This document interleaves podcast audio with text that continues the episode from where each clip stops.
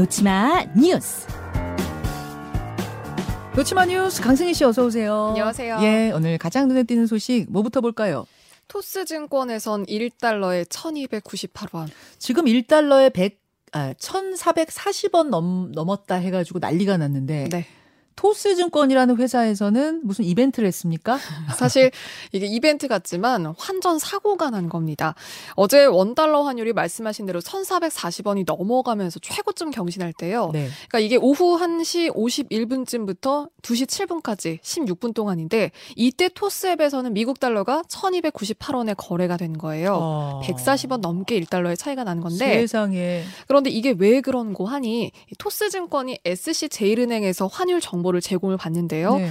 그런데 이 SC제일은행이 시스템 업그레이드를 하는 과정에서 이게 오류가 발생을 하는 거예요. 그래서 환율이 낮게 적용이 된 겁니다. 근데 신기한 건 SC제일은행에서는 1,440원 맞게 팔고 이 정보를 제공받은 토스증권에서는 네. 그 오류가 적용되고 그랬다면서요. 그렇죠. 그러니까 이 과정에서 뭔가 좀 문제가 있었던 걸로 보여요. 불과 20분 정도인데 이 오류를 틈타서 그러니까 이것도 놓치지 않은 사람들이 있었습니다. 수익을 봤다 이런 인증 글들이 막 올라오기 시작했거든요. 네. 환전을 해서 40분 만에 20만 원 벌었다. 그리고 2천만 원으로 달러 샀다가 다시 정상 환율로 되팔아서 200만 원 남겼다. 뭐 이런 분도 있었고요. 토스에서 이벤트 하는 거냐 왜 이러냐 막 궁금해하신 분들도 있었고요. 지금 이게요. 그러니까 토스 증권에서 그 당시 환율 달러 환전하려던 사람뿐만 아니라 그 소식을 듣고 온라인 커뮤니티에 막 올린 사람들이 있는 거예요. 네, 그렇죠. 그래서 막 너도나도 가가지고 엄청 샀답니다. 네. 지금 피해 규모가 확인도 안 될 정도래요. 맞습니다. 그럼 이 돈 혹시 회수합니까? 그런데 토스 증권이 사실 자체적으로 문제가 생긴 거기 때문에 고객들한테 이거를 환차익을 회수는 하진 않을 거라고 이렇게 좀 전했습니다. 아마 뭐 SCC 제일은행 쪽으로 구상권 청구하거나 그럴 수는 있겠네요. 네. 아, 뭐 저는 지금 금융시장 어려운 상황에서 이런 사고까지 터져서 속상해요. 네. 안타깝습니다. 다음으로 가죠. 그냥 어떤 애 인생 망쳤다는 뻔뻔한 촉법 소년 가해자. 이건 무슨 말입니까? 한 중학교 1학년 여학생이요. 동급생이 남학생한테 성폭행을 당했습니다.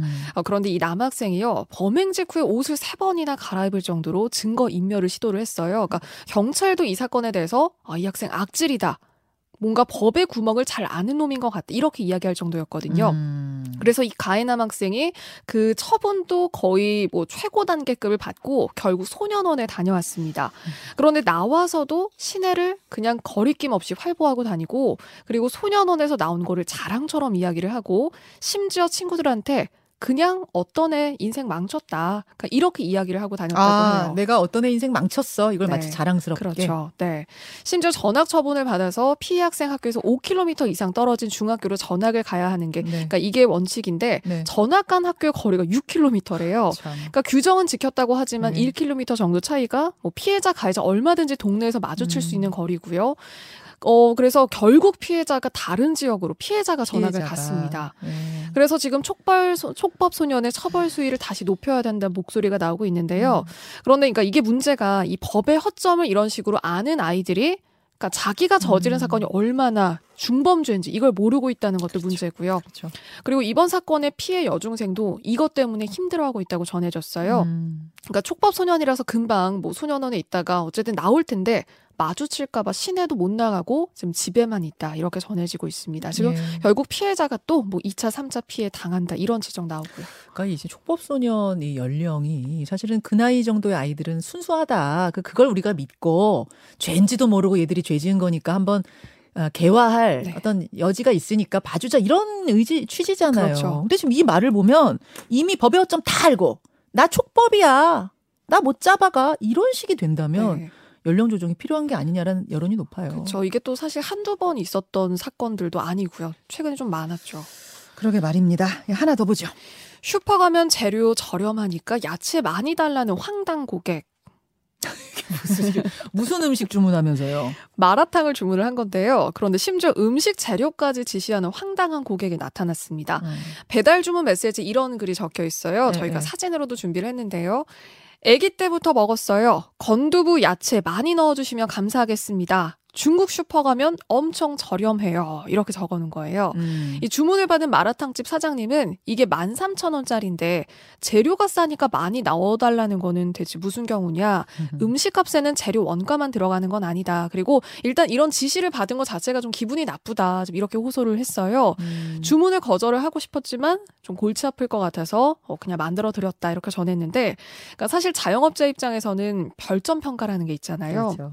그래서 좀 무리한 요구가 들어와도 어쩔 수 없이 들어줘야 되는 그런 상황. 그리고 또 이런 부분을 노리고 정중한 척하면서 꼭 이런 무리한 요구한다. 뭐 이런 지적들도 있었습니다.